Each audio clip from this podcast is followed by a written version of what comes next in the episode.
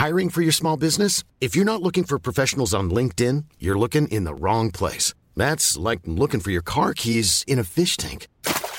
LinkedIn helps you hire professionals you can't find anywhere else, even those who aren't actively searching for a new job but might be open to the perfect role. In a given month, over 70% of LinkedIn users don't even visit other leading job sites. So start looking in the right place. With LinkedIn, you can hire professionals like a professional. Post your free job on linkedin.com slash people today. Mom deserves the best, and there's no better place to shop for Mother's Day than Whole Foods Market. They're your destination for unbeatable savings, from premium gifts to show-stopping flowers and irresistible desserts. Start by saving 33% with Prime on all body care and candles. Then get a 15-stem bunch of tulips for just $9.99 each with Prime. Round out Mom's menu with festive rosé, irresistible berry chantilly cake, and more special treats. Come celebrate Mother's Day at Whole Foods Market. Wait, are you recording this one or am I? Yeah, boy. Okay, let's just be utterly think that means. Adam is, I is want, to hear, I want to hear Adam say the words, yes, I'm recording. Yeah. Boy.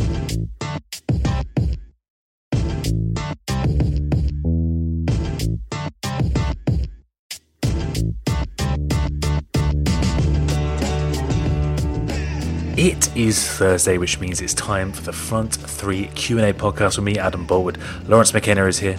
Good evening. Kris Heneage is here from New York. Hello. He's got dodgy signal, in case you can't tell. He's going to be flitting in and out. Uh, and Dave is at Old Trafford. We'll be dialing him up in a few moments. Um, before we get into all that, though, is of course the Q&A podcast. We'll be taking your questions on Twitter. We should take a moment, though, to reflect uh, on the tragedy earlier this week. Chapecoense, the team uh, aboard the plane that crashed in Medellin in Colombia, uh, 76 people were killed when the plane went down carrying the Brazilian football team in the early hours of Tuesday morning. Obviously, a very sad tragedy, so our thoughts go out to the family and friends of those affected. Just an awful, A whole terrible club lost. situation. A whole, uh, you know, a whole generation just of awful. club, and you know, a lot of people are reflecting on the the wider uh, ramifications of this, and a lot of people making very sweet gestures towards it, uh, showing that you know, it, it, there's a lot of goodwill to a lot of other football fans and, and football teams out there in the game, and it is it's a awful thing that's happened on just a human level, even outside of football. yeah, Um, truly. but it all at at the same time, it, you know, there's there's been some really lovely gestures from from all over the world. So it's nice to see people positively um, ref- reflecting on such Yeah. a tragic event as well. coming together to sort of uh, Yeah. commemorate in a way. There was there was minute silences today at many uh, training grounds around the world of professional teams, Real Madrid and Barcelona, for example.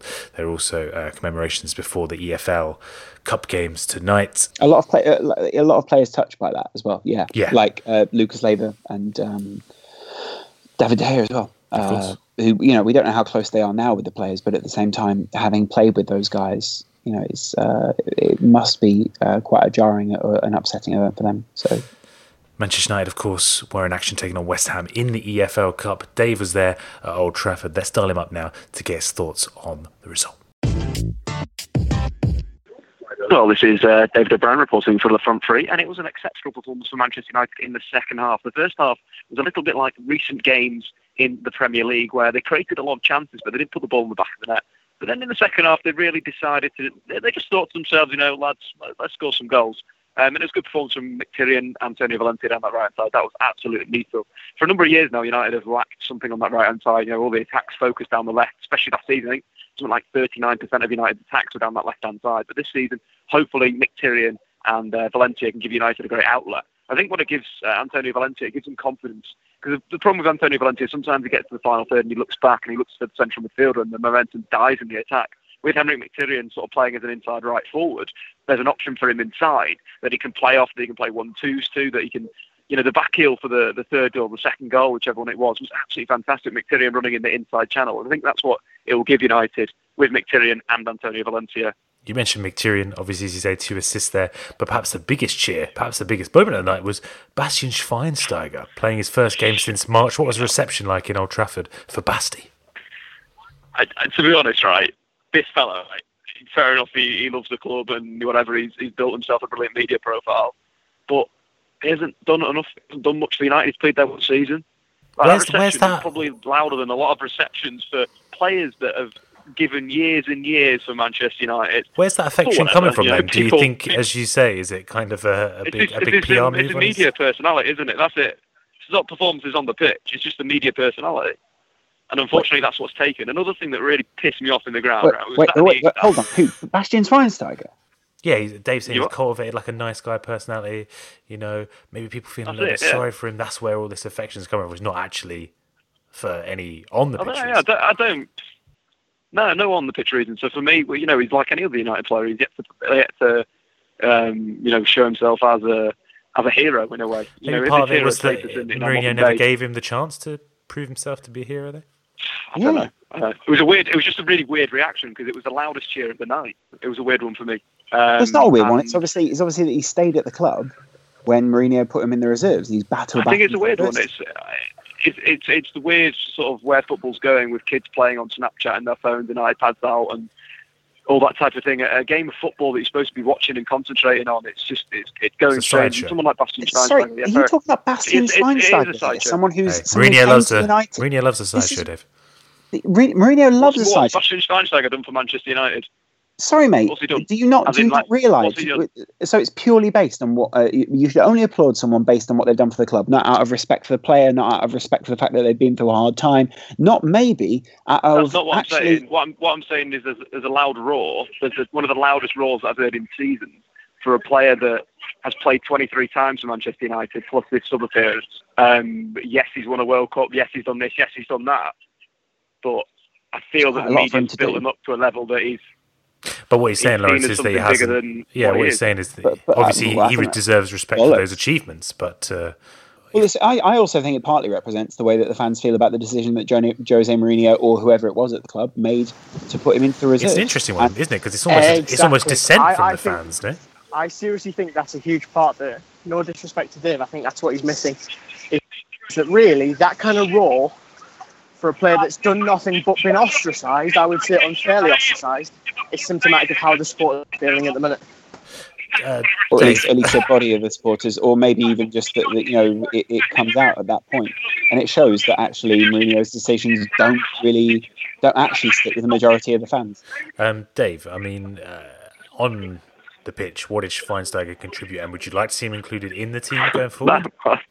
No. Yeah, I think he's his, his, his time's done at Manchester United. I don't feel that he's got a role to play in Manchester United. Yeah, fair enough, he can sit on the bench and do what he wants, but he's got no big importance like Ander Herrera, Michael Carrick, Paul Pogba. I've even put him behind someone like Morgan Schneiderlin. You know, that's it. He he will go in, in January. Whether this is to get him fit to sell him to a club, maybe that's where the, the where you know where the club is sort of positioning itself. But Yes, I mean, you it's know, it's a shrug of the shoulders. He sounds like he drank the Kool Aid. I'd say it sounds like he spat out the Kool Aid, Laurence. Well, no, because the Kool Aid is Mourinho's Kool Aid. I'd say the Kool Aid is Schweinsteiger's Kool Aid in a way, no? Yeah, but what? what There's two Kool Aids, right? Schweinsteiger We've been- established that. No, Schweinsteiger. Well, well, I suppose there are two Kool Aids, but at the same time, Schweinsteiger Schweinsteiger deserves uh, to play. I mean, the point But is that why he's, he he's a player play? in the because he's a, He doesn't deserve to play. He's not good enough anymore. He's not fit enough. He can't play. I'm not saying, can't play I- I- 38 you know. I would say that I would say that Mourinho's reaction was perhaps uh, seems from the outside a little bit over the top. It seems a bit harsh to to relegate a player of Schweinsteiger's standing in the reserves, but to then say Again, the we don't, opposite, we he don't know deserves what's to going play. on. Yeah, we don't know. was causing trouble. Who knows? I, I think it's. but you don't, I can see again, both sides you of it, Don't, do you know I mean? don't know that though, do you? And you also you also. But you're saying Laurence, he deserves to play. Where from? Since when? Why? well, I mean, if Mourinho is bringing him on the pitch, then he deserves to play. No, he's probably like Dave's saying. He's probably bringing him onto the pitch, put him in the shop window, get that fitness up for January. at- at which, at which point, then he's, he's earned his right to play and leave the club. What about um, Dave? Because we could spend all night talking about the situation. Talk to me about the performance of Wayne Rooney because I saw a lot of uh, reaction online saying that this is one of the better or one of the best Wayne Rooney performances for, for years.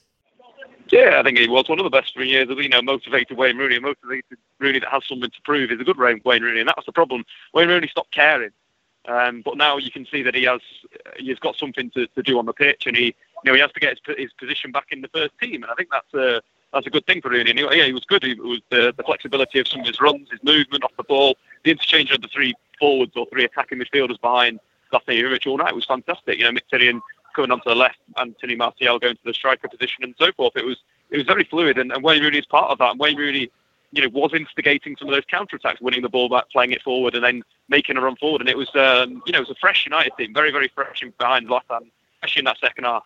So they did a did a lot better. And again, down that right hand side, they create down the right and they score on the left hand side. That's what United need to do.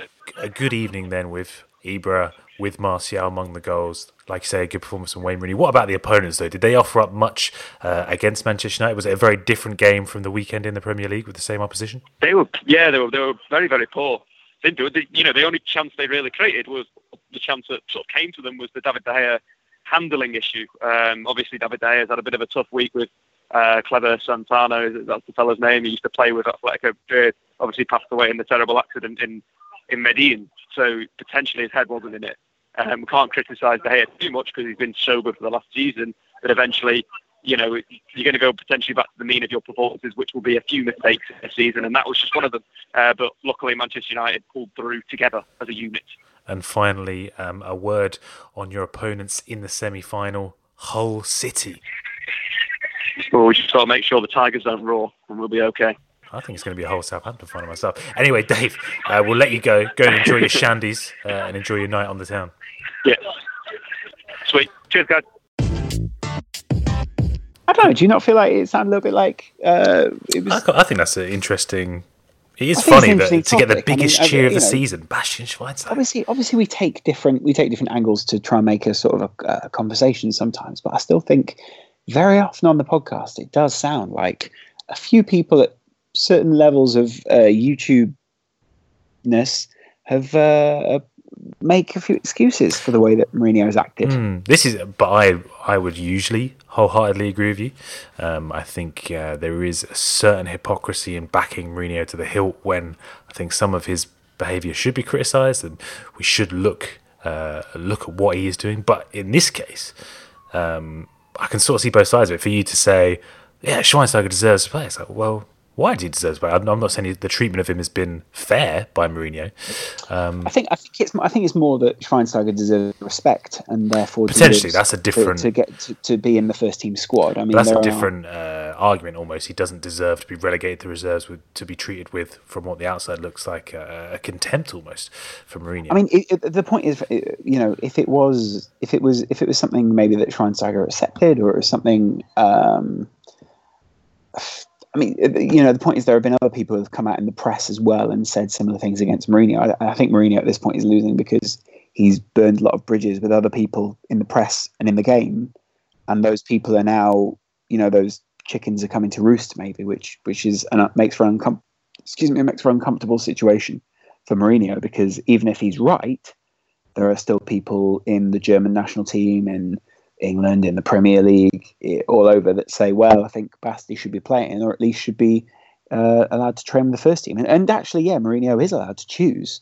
But the fact is that he's burned so many bridges, and there's un and from the outside, it's perceived that he's treated other big players fair unfairly at previous clubs and at Manchester United that people don't seem to be drinking the same Kool Aid, like I say. I like the Kool Aid metaphor because I think both of them are serving different sort of Kool Aids. You know, I would I would say that though Mourinho has a history of serving Kool Aid, and this is the first time maybe that Bastian Schweinsteiger has uh, cooked up a batch. yes, and maybe some you should you should spit it out sometimes. You know, to take it that one step. I think you always I think you always spit it out and give a balanced Kool Aid. There you go, Laurence. Laurence says it: spit, never swallow. Of course, Manchester United, either way, going through to the semi-finals. They're taking on Hull. Of course, elsewhere tonight, Southampton uh, progressed to their first semi-finals of the EFL Cup for the first time since 1987. Um, they beat Arsenal, uh, an under-strength Arsenal. Arsene Wenger made 10 changes to his side. Um, an insipid display uh, seems to be the common consensus among Arsenal fans. Uh, once again, Arsene Wenger uh, knocked out the League Cup. He hasn't won it in his 20 year reign in North London. He's not going to win it this year either. Southampton going through to the semi finals to play Liverpool, Laurence. Who won 2 0 against Leeds United uh, yesterday evening? Um, and a great performance, and perhaps more importantly, the man taking all the headlines, Ben Woodburn, uh, the teenager who now eclipses Michael Owen as Liverpool's youngest goal scorer. Yeah, but quite about it was sixty days or something. Um, I, and good for him. He's he's very well. Klopp commented on him before the game and said, you know, he, he's finding it hard to keep him out of the first team uh, in in games like this. Um, and it was, you know, that he thought he should be starting games, or he was making a case to be starting games very soon. Uh, of course, he is only 17. It was a good goal, though, and obviously he's listened to Klopp. I think that's partly what Klopp wants, uh, is someone who listens and executes. And that's maybe why Klopp is enjoying some of the young players, because they're easier to mould in that sense.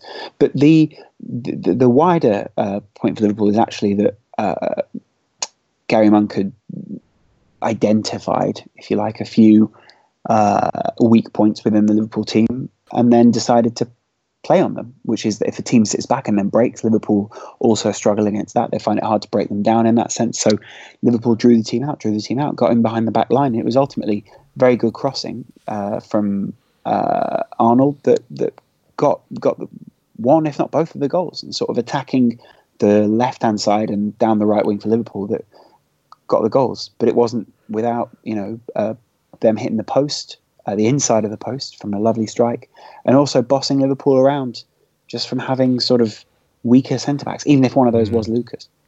Also through to the semi-finals, as Dave said there, the Tigers' Hull City, Kris beating Newcastle on penalties. Uh, what happened in this one? Rafa Benitez probably wondering how his side didn't win. Newcastle lost. That's that's all I'm willing to say on this one. Really disappointing, obviously. Hashtag analysis. Watching the game, they, they dominated uh, possession, chances. I mean, I appreciate that some will cite the red card and say, well, of course they did. Actually, they had a more than lion's share for, for periods before that. This was, in a lot of ways, from a Newcastle perspective, this was a real test for them because it was a Premier League the project stroke development with, with Rafa Benitez, but also just which players could maybe get up there and start. I, think, honestly, the biggest takeaway and, and mentalities in that group. And look, there will be further tests now because they've lost back to back games for the first time, I think, since September or something like that, or since the start of the season, rather. Um, and now they've got to go to Forest on Friday night. Um, I sound a bit Keegan-esque here. They've got to go to Forest on Friday night and try and get a result, which will not be easy. Knowing that Brighton are only two points behind them, everyone is expecting them to win the league, which in a lot of ways I think is, has been a bit harsh on them because everyone was willing to laugh when they were losing, and then the second they started to win, they didn't really get any credit for the most part. It was, well, this is what we expect the finishing was just the thing that let them down most. They had, I would say, a fair few really good chances, especially in extra time. Dwight Gayle, Matt Ritchie, they all had good opportunities. They just couldn't seem to put it away. And when they did get it on target, credit to Jakupovic, he was pretty impressive in goal. Um, honestly, watching this whole team, I will be so surprised if they stay up. Um, because there was periods watching that game where I honestly thought I'm watching like a top of the table championship clash here. That's that's what I felt like I was seeing. there's very little kind of inventiveness or spark about Hull. They're very easily ruffled. Um, the press that Newcastle put on them just constantly unsettled them. And credit to them for going through. I think, look, they still have to score the penalties, they still have to find an equaliser, so they deserve real credit for that. I think any team worth their salt and with a bit of quality and composure in the final third will put three or four past them in the next round. Right then, that is your EFL Cup roundup. Let's get in to the good stuff, the questions. Good. First up, Alex James at VillaFan28 writes in asking, Do you agree with some Spurs fans calling for Poch to be sacked? Um, not any Spurs fans I know, Alex. Um, I don't know any Spurs fans that are saying that either. Um, yeah, I'm, I'm, sure there are some on, on Twitter tweeting hashtag Poch out, but I think that's obviously a very uh, five year olds maybe a very over the top reaction. Um, obviously, I was not here for Monday's podcast, but having watched the game uh, against Chelsea, it was actually one of Spurs' better performance uh, in the past couple of months. To be honest, um, very pleased with the way Spurs played in the first half. They seem to have rediscovered a bit of that intensity. Christian Eriksen, who's been very poor uh, over the past few weeks, uh, scored a fantastic goal and looked a lot more lively. Dele Alli as well looked like he's he's getting back to his best form. So you know, I think if people are calling for for Poch out, I think they need to get a bit of perspective essentially. And like he said after the game, he came out and said, "Look, it's one one defeat in the league. I know uh, through all competitions, the last couple of months have been poor and have been difficult in terms of the team's form. But if you look at that and say, well, there's, there's one defeat in the league, it's a tough game away at Chelsea.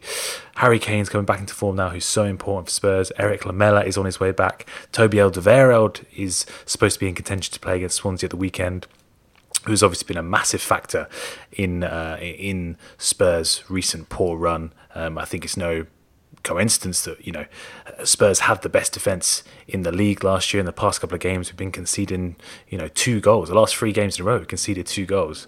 So to have Toby back, I think will make a massive difference. Uh, to the side essentially, so you know I'm not too worried. Um, I was encouraged by the performance despite the defeat. So Poch out, uh, I think only if, as Laurence says, you're uh, you're a five year old potentially. So yeah, I mean, no respect to no disrespect to five year olds. No, um, five year olds are valid football fans, and uh, good luck to them. Yeah, basically. Uh, here's a question good for you. To, good, good, luck, luck to, to the five year olds that are listening. Good luck. Uh, good luck in your lives. Uh, here's one for you, Laurence. Uh, why do you think Klopp persists with Kevin Stewart? In my opinion, he should focus on other youth players that comes in from the main man has HJD Cornish, long time listener. Thanks for your question, Has Laurence. What do you make of it?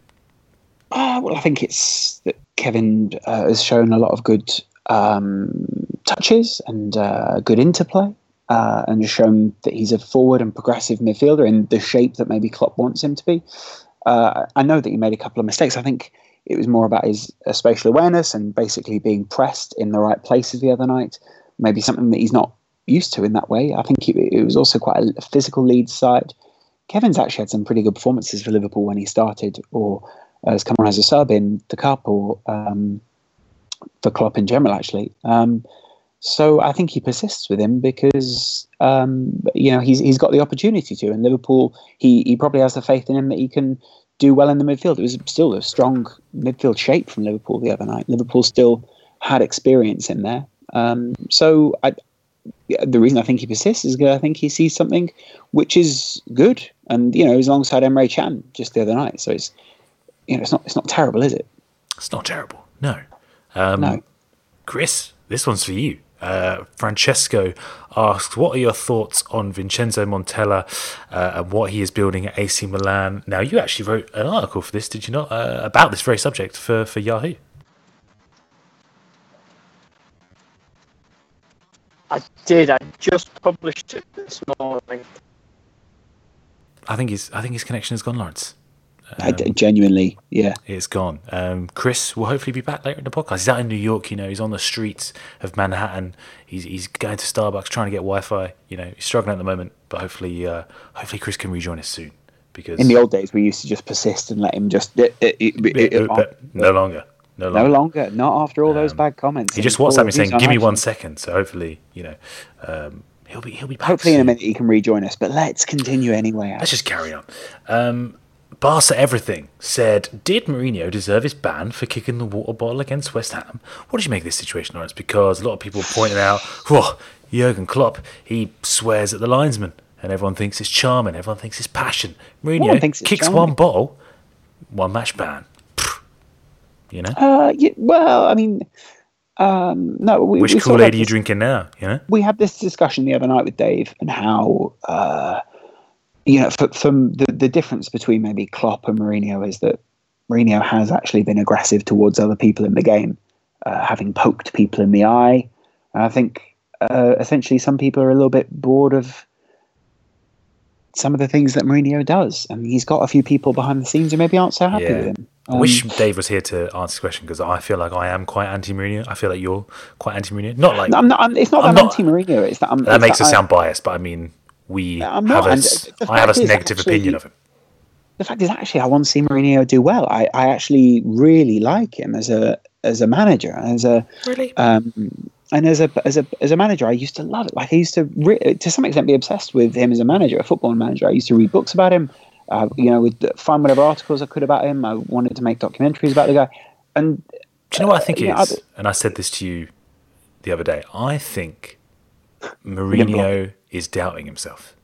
I don't think he's ever been in a situation before where he's ever had to doubt his methods truly or question what he's doing. It, it, the results have always come, be it at Real Madrid, where he obviously had that difficult time, and uh, the dressing room proved to be uh, a lot to handle in terms of the egos there, in terms of the personalities and, and, and the power that certain players held. But, you know, this season, for example, is not a situation that Mourinho is used to. And of course, uh, he wasn't used to the situation last season at Chelsea, being in the chasing pack or falling behind. He's always used to being at the top, you know, creating that siege mentality uh, and, and, and leading from the front, letting everyone else chase, to have fallen behind so quickly. It's difficult to build a siege mentality when you're not performing, when you're not winning games, to get the players to buy into your methods, to buy into your psychology.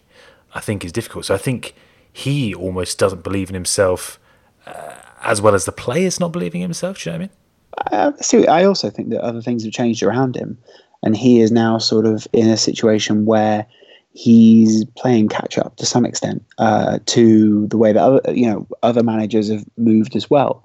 Uh, and also, I think he went in at United and wasn't expecting some of these situations that are now there. I think maybe he thought it would be a little bit easier. I think things would have gone Mourinho's way. I think he also expected the press to treat him maybe in a different way, and a lot of people have briefed or began to sort of speak out against his him and his ways in that sense.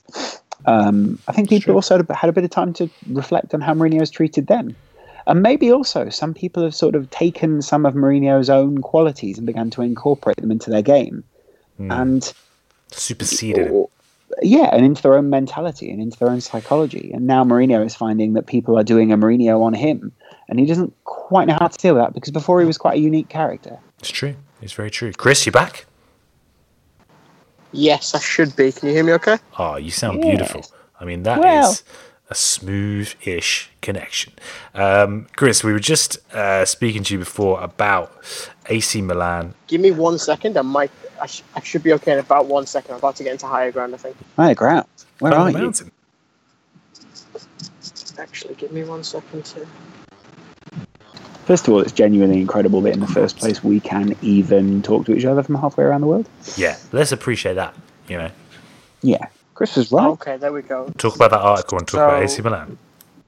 Yeah, so so I think Montella deserves a lot of credit, of course, because he's, he's obviously in the senior team and he's, he's implemented a style that's very uh, appealing on the eye, and, and just is not the easiest to to put in place. I think what you have to do though, and this is what the article kind of covered, is look at the Milan situation in its entirety. So around 2013, they look at the youth academy and decide that it's not producing in the way that it should be. Um, and they toured a, a, lot of famed academies, Barcelona, Real Madrid, etc., and devised their own strategy for building players. And it was quite a holistic strategy mainly. Um, and it wanted to focus on every avenue. But the aim was not necessarily for the teams to win, but for the teams to produce players um, which I think is something that maybe gets lost in youth football from, from time to time. Um, that's where the guys like Locatelli come through, Donnarumma come through. Granted, some of them are just natural ability, that, that goes without saying. But the infrastructure and the pathways for them to get to the first team has been key. Um, they've now got the youngest squad in Serie A, which is a, a pretty impressive feat when you consider last year they were 10th. Um, and just in general, they've looked looked really good. I'm Sandra, and I'm just the professional your small business was looking for. But you didn't hire me because you didn't use LinkedIn jobs. LinkedIn has professionals you can't find anywhere else, including those who aren't actively looking for a new job but might be open to the perfect role, like me. In a given month, over 70% of LinkedIn users don't visit other leading job sites. So if you're not looking on LinkedIn, you'll miss out on great candidates like Sandra. Start hiring professionals like a professional. Post your free job on linkedin.com/people today. Everyone knows therapy is great for solving problems, but getting therapy has its own problems too, like finding the right therapist, fitting into their schedule, and of course, the cost. Well, BetterHelp can solve those problems. It's totally online and built around your schedule. It's surprisingly affordable too. Connect with a credentialed therapist by phone, video, or online chat, all from the comfort of your home.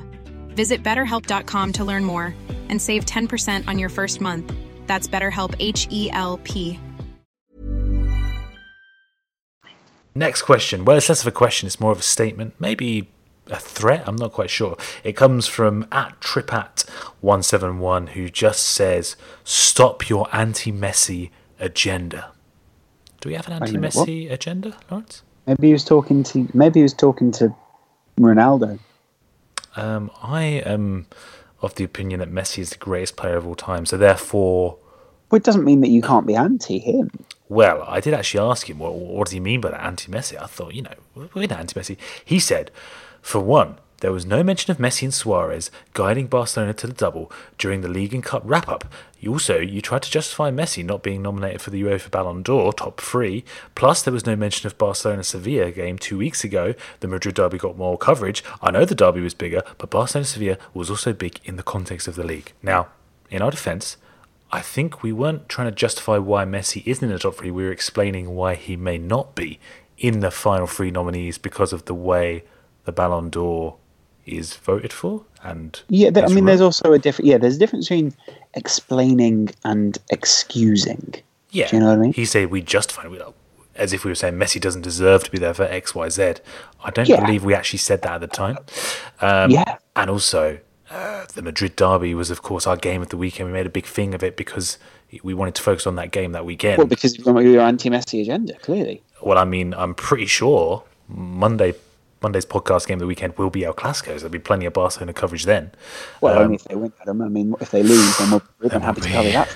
Um, all I can say, uh, Well, I Trip do see- I Hats see his point. one seven one is I can apologise if we have come across as anti-Messi, but that's not our intention. You know, we all have opinions, but I I think you're you're mistaken potentially in your anti-Barcelona, anti-Messi accusations. Perhaps we're big lovers of Barcelona. We are. Who yeah. doesn't love them? You know. Who doesn't? Who doesn't love a Catalonian? Uh, I mean, we've also, been accused uh, of being anti Real Madrid in the past as well. So I mean, pfft, what, what are you going to do? Eh? If you, yeah, sometimes if you're not, if you are giving one person more light, some people believe you're throwing shade. I would never throw shade. Um, here's a good I'm question sure from seen you in the office. from Louis Morad.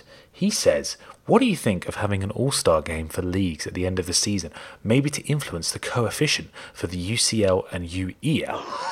Imagine that if it actually had an influence on the coefficient. Who I'm would? not who would? Uh, I'm not sure if you'd be. Sorry, in it? Well, who would? I mean, it, obviously that won't happen. But who? I like the idea. I'll say he says, "What do you think of it?" Now, let me just say I like it because, uh, for me personally, I feel like the Champions League is starting to get a little bit stale. We're seeing the same teams getting through to the later stages. We're seeing the same sort of matchups, uh, not just in the knockout stage, but also the group stages. Oh, I like the idea of something a little bit fresh. All-star teams from each league taking each other on. Messi alongside Ronaldo. That's something people would want to see. You know, Ooh, Alexis would. Sanchez alongside Harry Kane, for example. Not that he would necessarily get in a team, but you catch my drift. You know, that could be a very exciting. I would not necessarily suggest it has that influence in terms of the coefficients. Maybe it's kind of a charity sort of exhibition style match. I think that could be quite fun. Um, I'm not quite sure about making it a competitive thing. I mean, it would be it would be fun if it was a competitive thing, and it would also mean we took it more seriously. And That's it's- true. I mean, would it? It would also. Would some- Messi it- and Ronaldo be allowed to play in an exhibition match? you know, I also think it would somewhat step on the toes of international football because because people be like, oh, well, it represents the league, it represents what those countries have produced, and the the pull. You know, what if someone did a transfer, say midway through the season? Who would they play for? You know, what if say Suarez moved from Liverpool to Barcelona, but midway through the summer? You know, It's it's, a different. the logistical nightmare. Just Well, it is. I mean, either that, or you put it during the winter break when all the clubs are now currently going to go away and play their uh, exhibition games for millions of pounds anyway. So I think it'd be pretty exciting. I'm just not sure you'd be able get to. in from the Premier League? There's, I mean, there's, there's definitely a full, I think we need Dave and Kris around Yes. properly, not on ship connections. But Why don't we do is, that on? coming- Um, you could do that on a YouTube video, Adam. we could, yeah. Why, let's do it on a YouTube video. I mean, that is Clicks it's clickbait central. I love it. Um, Hey, yeah, let's do on YouTube video. We can sort of discuss. We can set out each of our teams and discuss who would probably win in this hypothetical scenario. Maybe even make them on Football Manager or something and compete against each other. I mean, there's so many possibilities. and It's just running through my head right now.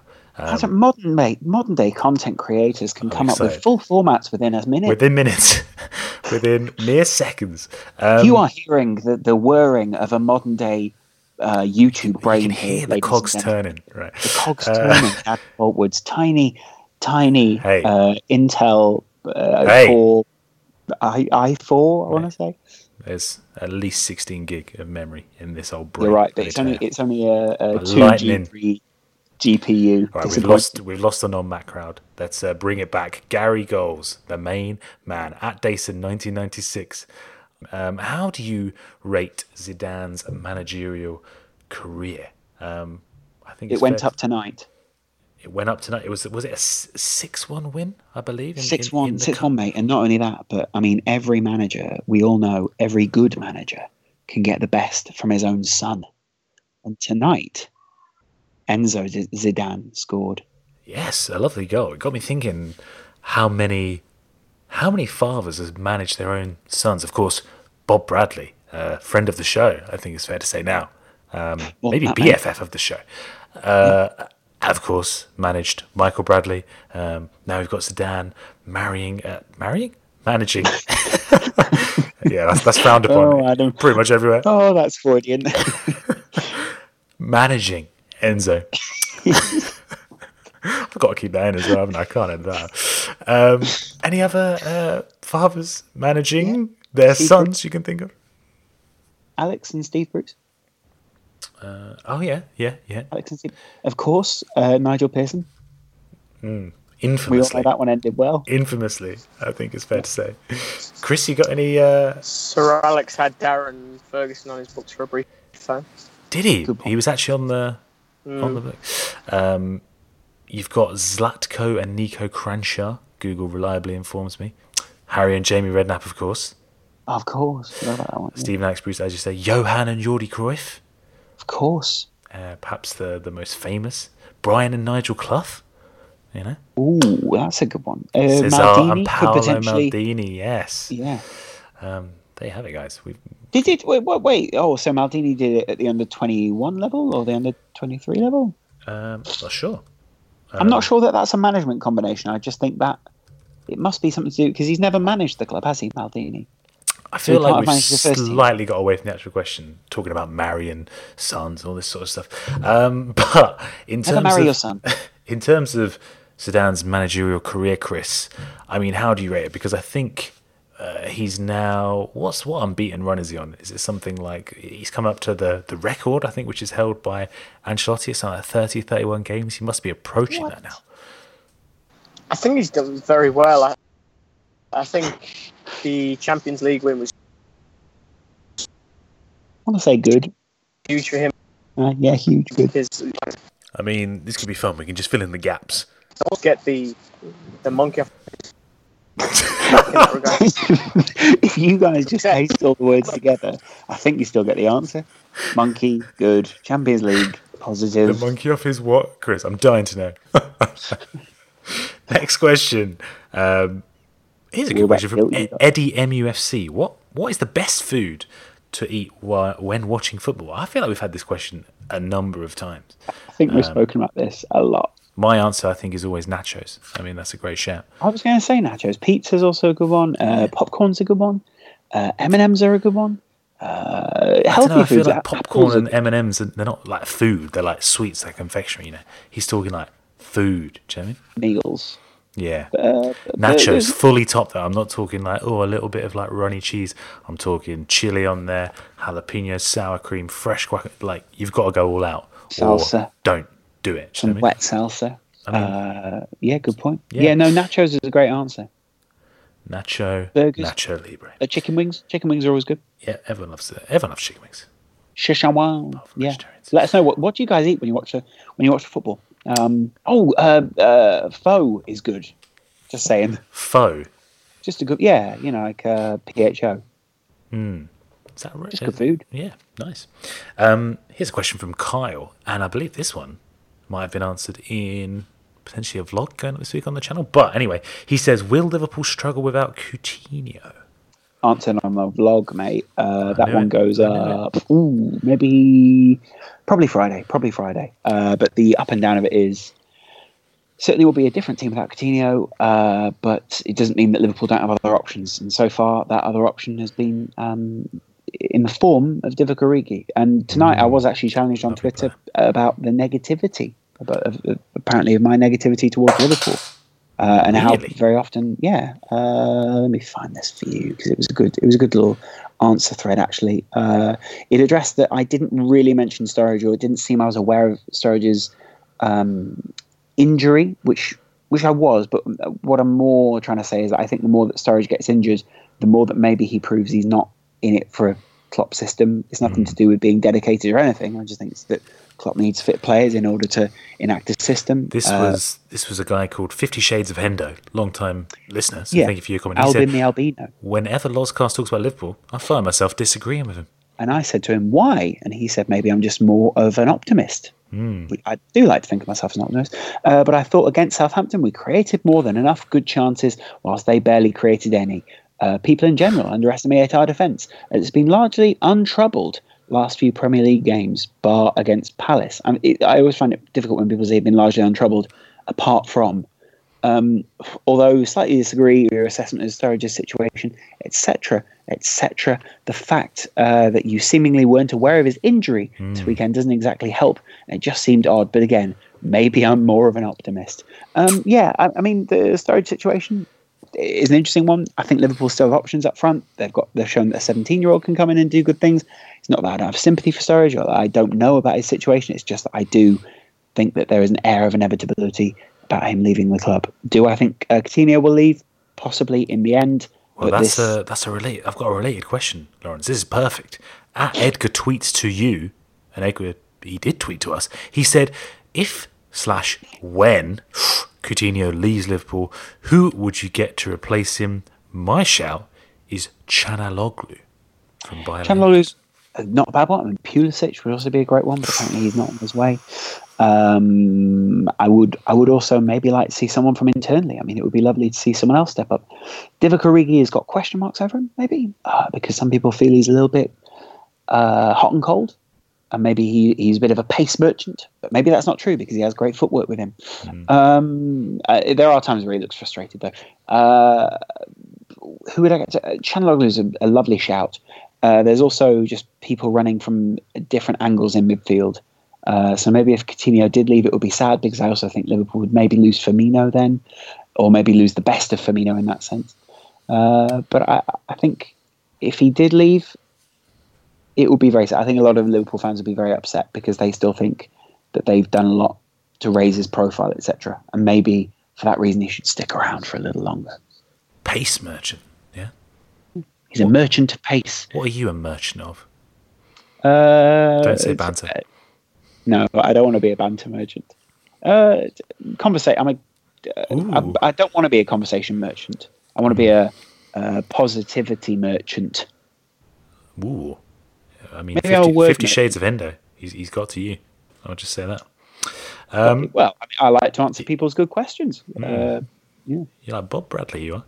Um, I'll bloody email him later, mate. and I'll set him- Edwin Marr uh, tweets in saying predictions for the weekend's big matches. Two huge clashes this weekend, of course. Number one, El Clasico. Uh, let's start there, Laurence. Um, what do you what do you make of this one? Because it's a huge game, not only in terms of obviously being such a historic rival, the biggest game in the world, but if Real Madrid win this one, people are saying Barcelona's title hopes are dead. I think there'll be something like nine points adrift of Real Madrid if if Madrid do indeed win this one. yeah, I don't think that means it's over. We've seen bigger gaps close, etc. Um, in La Liga, though, I can't remember the bigger the draws points are gap. I lost in that league. You know, Yeah, I mean, nine, nine points is a big one to make up, especially against a, a side that are doing so well at the moment in the league. Uh, but they're clearly shown not to be un uh, untrippable upable because the Champions League has shown that one. Uh, so I wouldn't put it beyond them. And Barcelona are a team uh, who maybe are, are currently trying to solve their problems or their problems that they look to have been found out on. Uh, will they close it? The, the, I think it, the, the El Clasico is one of those games which will probably dictate that. 'cause it, like you say, it, it puts a gap, a good gap between the two. But I still think there's narrative in this season, and for that reason, I think that it's still open. Kris, what do you think the narrative of this game is going to be? Um, I, I can't speak massively to that. Honestly, I think they'll finish 2 2. I think the two teams are Narrative. a little bit closer than we might think. Um, and given the connection of one, I don't think anything complicated would be worth attempting. Um, of course, the other game, uh, Man City Chelsea. Uh, we were speaking uh, ahead of the Spurs game, saying this could be a real test for Chelsea. These two games, I think, uh, obviously Spurs scoring against Chelsea showed that they're not invincible. Do you expect City to potentially exploit them more effectively than Spurs did, Laurence? Uh, yeah, possibly so. Uh, I, th- I think both sides will probably end up exploiting the other one's uh, weaknesses. It's been a while since Chelsea have conceded a meaningful number of goals, uh, that being goals. Um, so I'll be excited to see what, what City do against them. But uh, realistically, also, this is a great chance for Conte to sort of galvanise the players and the Chelsea fans further because City were the title favourites. Mm. It is a big game uh, for City. I think they Massive. managed to. I mean, this is this is essentially two of the top two sort of uh, deciding a bigger points gap, like you say. I think it's it's a it's, it's almost more of a test for City because uh, obviously their win against Burnley the weekend meant that was their first back-to-back victories since September, of course, when everything was looking very positive at the start of the season. Obviously, the biggest game they played, or potentially you could argue the toughest opposition, was Spurs. Um, they were beaten pretty convincingly 2 0 at White Hart Lane. So this game is a real test for Guardiola in terms of the opposition, in terms of the, the structure of the league, in terms of how we're going to view his team going forward and their title challenge. So I'm excited for this one. I am very excited for this one. I think it to make a bold and brash score prediction. Chelsea Man City, based on what I saw of Chelsea last week, I'm going to say 1 all. Ooh. Yeah, I think, I'm going to say 2 1 Chelsea. Wow. Okay. Um, I'm just thinking, you know, Man City at home, Guardiola being uh, the, the the consummate tactician, he might find a way to to negate this this system that Conte's got going on. I mean, I mean, possibly, possibly so. But then this side has sat back, and uh, I will be interested to see how they use their front line, whether they run at the weaknesses of Man City and basically try and catch them off their feet. But then, uh, sorry, of Chelsea, and if I just wonder uh, if if Guardiola is going to focus on one or two of those guys at the back, uh, maybe maybe just one, and just keep trying to exploit the gaps between those defenders because it is possible to exploit those, uh, especially especially with players like Sterling, etc. But the problem is that they're just, I mean, Moses and Alonso sitting there just makes it so much harder to attack from any angle that maybe Man City would want to attack from. Fingers crossed ladies and gentlemen, that Kris's connection is stable because this one is all about him. Legend. It's a oh. friend of the show, John Shin, long time listener, long time friend, says, Kris, what are your thoughts on NASL and the Cosmos? It's disappointing. Um, now that I've got that statement out, I can attempt something a bit more complicated, which is to say that essentially it seems like the more that's changed, the more it's stayed the same. The the ownership group realistically has repeated a lot of the mistakes of the, the previous iteration in the 70s and 80s, which is they've overspent and just assumed that the money coming in would just increase, that attendances might rise, and that people would keep wanting to see a team um, that didn't have huge stars. The Raul Senna like players who, yeah, I think appeal to tourists and, and definitely had a core fan base, but didn't have a huge one um, that just dwindled ultimately. They, they don't have their own stadium, which it, granted is something that hampers NYCFC, but at least they have Villa and Pirlo and Lampard and players that people realistically want to see. With all due respect to the NASL guys, a lot a lot of them are Americans who aren't aren't really selling many tickets. Um, I think it's disappointing that a historic team like that is in that position. Of course, it's it's not what anyone wants to see, whether you like the sport in this country or not. Um, unfortunately, I, I, think they've pushed themselves into into that corner though. That was amazing. I'm just amazed by the connection. Fantastic. Um, Carlos Zaldivar. Uh, always okay. writing in the good questions. Always writing them in. He said, uh, individual and or collective team of the year. Mine is this. He's gone for uh, Oblak, Piqué, Pepe, Godin, Chiellini, no, sorry, Bonucci, Modric, Iniesta, Kante, Ronaldo, Messi, and Suarez. That's a pretty decent team, Carlos. I think we'll do our team of the year as we did last year to cap 2016. One of our final podcasts, we'll sort of talk about our team of the year and sort of talk for our selections uh, and who merits to be in each position. We'll go in a little more in depth on that one. Um, but thank you very much for your question. Thank you very much for sending in your team. Uh, Kris, this one's coming back at you again. Uh, Henrik writes in saying, How good is Odegaard right now? He will be one hell of a player. Obviously, Martin Odegaard at Real Madrid, huge fanfare was it in 2014 he signed for, for Los Blancos? Yeah. At the age of 15 20, years was it old? January? I think it was January of 2015. And he's uh, he, sort of started to make well. He made a rare appearance, I think it's fair to say, in in the Copa Real, uh, del Rey clash this evening, the six-one win um, over Leonesa. I mean, Kris, what do you make of of Odegaard? Do you think he's still got that that potential to fulfil the talent that everyone was was hyping him up for all those years ago, two years ago? I think, of, of course, he does. He is still exceptionally young. He, he's, you know, we, we talked about Donnarumma and Locatelli there before. He's in that same. anyway, there we go. Lovely, beautiful, fantastic. We'll probably ask answer that question again next week. Um, Kris uh, has got a slightly dodgy connection out in New York. I can only apologise, but you know, at least he's here. Do you know what I mean? He's putting in the effort. He's putting in the time to be here for you guys. Yes, you're only getting one out of every ten words, but I mean, it's the thought that counts, guys. Um, let's finish on a lovely question from Ray Burkew. He said, "I finally remembered my question." He must have forgot it, I assume. He said, "How has the front three affected your lives?" He suggests maybe you've gotten more publicity, etc., etc. Definitely not. Um, if anything, I've had less. Uh, how has it? How, how has the front three affected your life? It's meant that I've got to spend a lot more time with people that I like. Um, it's good. Uh, you know what I really appreciate was that I, before I'd sort of had football ideas and sort of want to make videos, and uh, there were some very, you know, some very good people around me that maybe weren't as well equipped, but were very well informed uh, about football. And for a long time, made a lot of effort and was sort of working in a direction to get to this point. I always wanted to kind of do my own channel as well, and this has been a good place to sort of test out some of our ideas.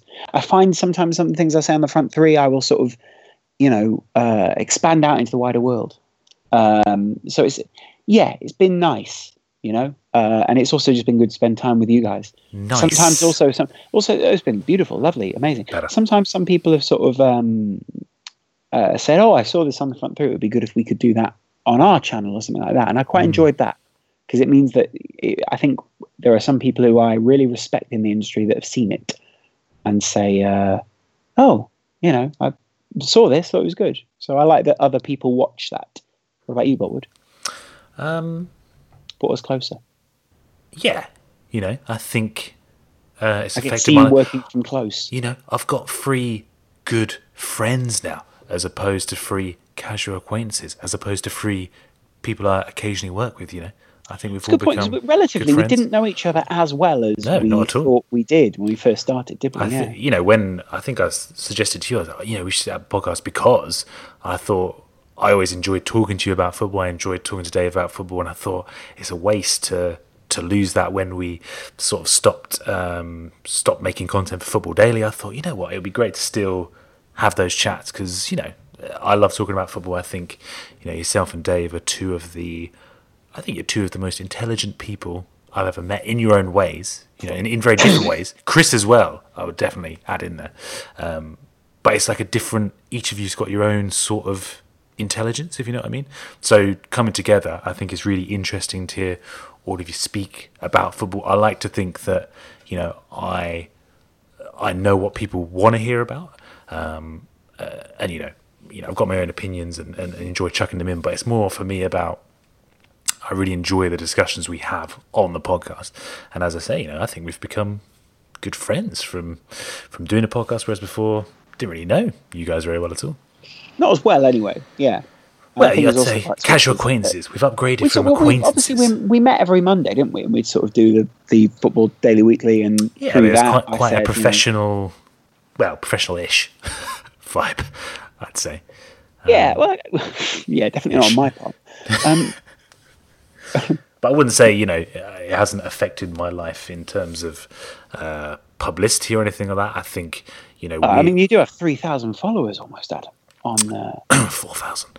I mean, on I mean on the front three account, but Oh, all right, right, go- sorry, go- yeah. but I think um, I think it's more about you know, uh, you know, I don't want to speak for everyone, but I think we all enjoy doing this podcast. I think it allows us to to express our thoughts and our feelings on the game. It allows us to do something creative around what we enjoy doing. Um, also, it, it, there's obviously it's meant that I've become close with uh, Kris. I was the thing is the reason I didn't say Kris was because I was already very close with Kris. So Kris oh was no, I always was sort of like a dear- myself. I should, should a dear friend to me in that sense, and I uh, was always looking for good projects. I'm really glad actually that Kristen has sort of. He was always he was always in the mind from the beginning, but we Oh, call it yeah. the front three. Um, it's also been good because it's meant that I've been close with other people. There have been lovely people who've reached out, like um, Soliman, who has done some Bundesliga videos for us, Nick Morales, who's done some uh, fantastic analysis that hasn't come out on the channel yet, but is still going to come out, uh, and uh, people like Napoon, and obviously also the, the Bob Bradley interview that went out this week, and Yeah, also just talking to people on Twitter in general, coming into contact with people that maybe you or Dave had contact with, that then we all pooled those people together on the front three. Yeah. And maybe they, you know, they, some of my people who follow me maybe wouldn't have never come into contact with Dave and vice versa. Yeah, no, definitely. And like you say, it's great to, you know, uh, we don't get hundreds of millions of hits or anything like that, but I think it's almost, uh, I'm really proud that we've got quite a small but quite, Loving, affectionate. yeah, a loving uh, kind of community around it. You know, we have so many great people sending questions every single week. People like John Shin, people like Carlos, who sort of send in these great questions. And I think, you know, it's gratifying and, you know, it is kind of humbling in a way that people enjoy hearing us speak I about am. football It's humbling. but that they want to be part of the conversation as well. That they are part of the conversation. I think it's quite a, uh, it's quite a, a, it's a very nice thing that we've we've built, and long may it continue. Although it's also worrying that this is the longest answer we've given on the whole podcast. Um, so yeah. No, not necessarily. You know, what's worrying about that? We're talking about what we enjoy about doing on the front three. You know, About ourselves. yeah, because we're self-obsessed and narcissists. Fairness, my Martin Odegaard answer was much longer, but it probably didn't come through. Very good point. Yeah. Yeah. Kristen's been speaking for 10 minutes. You just finished and went, oh. I So, I think he in will fulfill theory, his now potential. That I'm, Sorry, I've potentially got a pocket of, of decent airspace. I, I think what I would say about him is everyone who's expecting stuff from him at this age is ignoring what he himself said, which is he's not going to be the best player he could be until he's 26. He's still in the Locatelli, Donnarumma age bracket. So time is massively on his side for all the people that think that Real Madrid's not a good place for him to develop. He could easily develop elsewhere. I think there's a, a naive kind of expectation that's also really founded on a lack of patience. Uh, Kris, how's how, how's the front three affected your life? We'd uh, you sort of tailed off I'm on your going over answer. a bridge. yeah, you tailed off on your Odegaard answer, so we moved on. But we do appreciate you answering it because you know we love to hear your thoughts. But um, we were answering a question about how the front three has affected our lives. I mean, what do you reckon? Um, honestly, I think in, in a lot of ways I would echo the sentiments of Laurence a little bit and say that for me personally, um, it it brought me definitely, I think, closer to yourself and, and Dave in the sense of you were people that I knew through Laurence, but not very Yeah, acquaintances. not deeply or anything like that. Not not past yeah, not past the professional level. Um, Yeah, no. And I think honestly, it, it also it gave me a platform to be slightly more expressive and able to unpack ideas into a, a much bigger, broader space, which is is something I think I've been trying to do for a while without always having the the canvas to do that.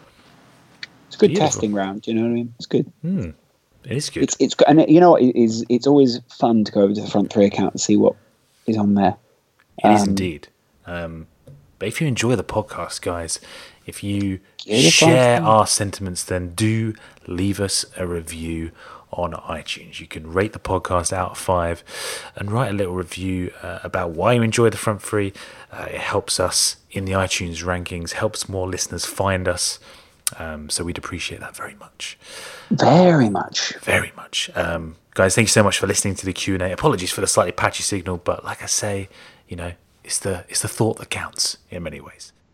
Should we mention the Bob Bradley interview at this point, just just to push people towards? yeah let's. Um, if you haven't already um, uh, what's wrong with you? If you haven't listened to our exclusive Bob Bradley interview, then go and do it now.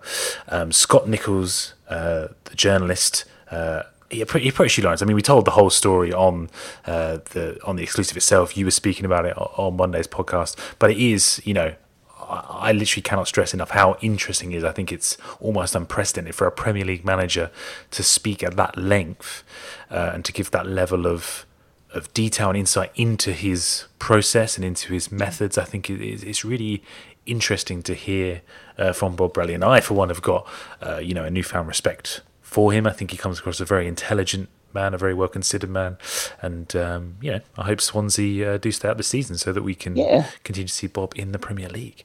Partly um, did make me want uh, Swansea to stay up. Yeah, yeah, weird. definitely. Um, but you know, I think fair play to him for for doing that. I think to to to sort of reach out to someone like Scott and sort of want to have that conversation and have that dialogue with him and.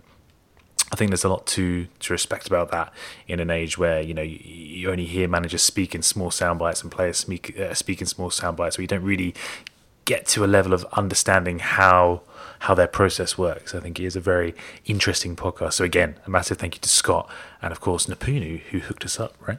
Lovely guy, Nipun, great guy. Uh, the ULF podcast, really good. Excellent. If you're United or a Liverpool fan, go and listen to it. What's the deal with the, the Twitter bants that uh, he's your nemesis? What's that about? Uh, we we actually hearty uh, banter. He's, he's just yeah, just a dick.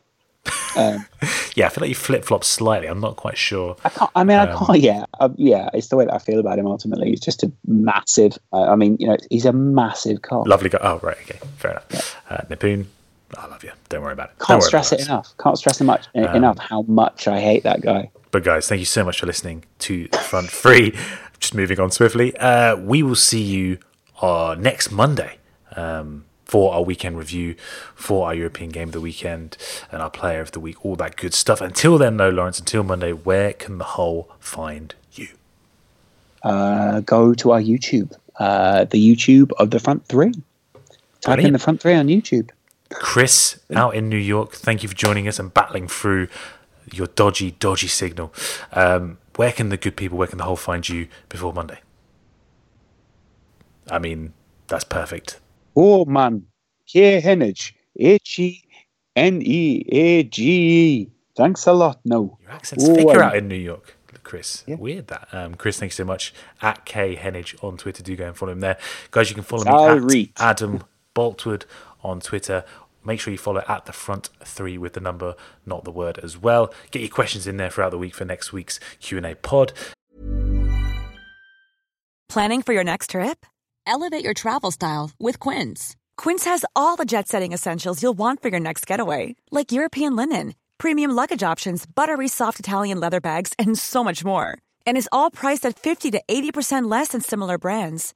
Plus, Quince only works with factories that use safe and ethical manufacturing practices. Pack your bags with high-quality essentials you'll be wearing for vacations to come with Quince. Go to quince.com/pack for free shipping and 365-day returns. Mom deserves the best, and there's no better place to shop for Mother's Day than Whole Foods Market. They're your destination for unbeatable savings, from premium gifts to show-stopping flowers and irresistible desserts. Start by saving 33% with Prime on all body care and candles. Then get a 15-stem bunch of tulips for just $9.99 each with Prime. Round out Mom's menu with festive rosé, irresistible berry chantilly cake, and more special treats. Come celebrate Mother's Day at Whole Foods Market. Until Monday, have a great week and enjoy the weekend's football.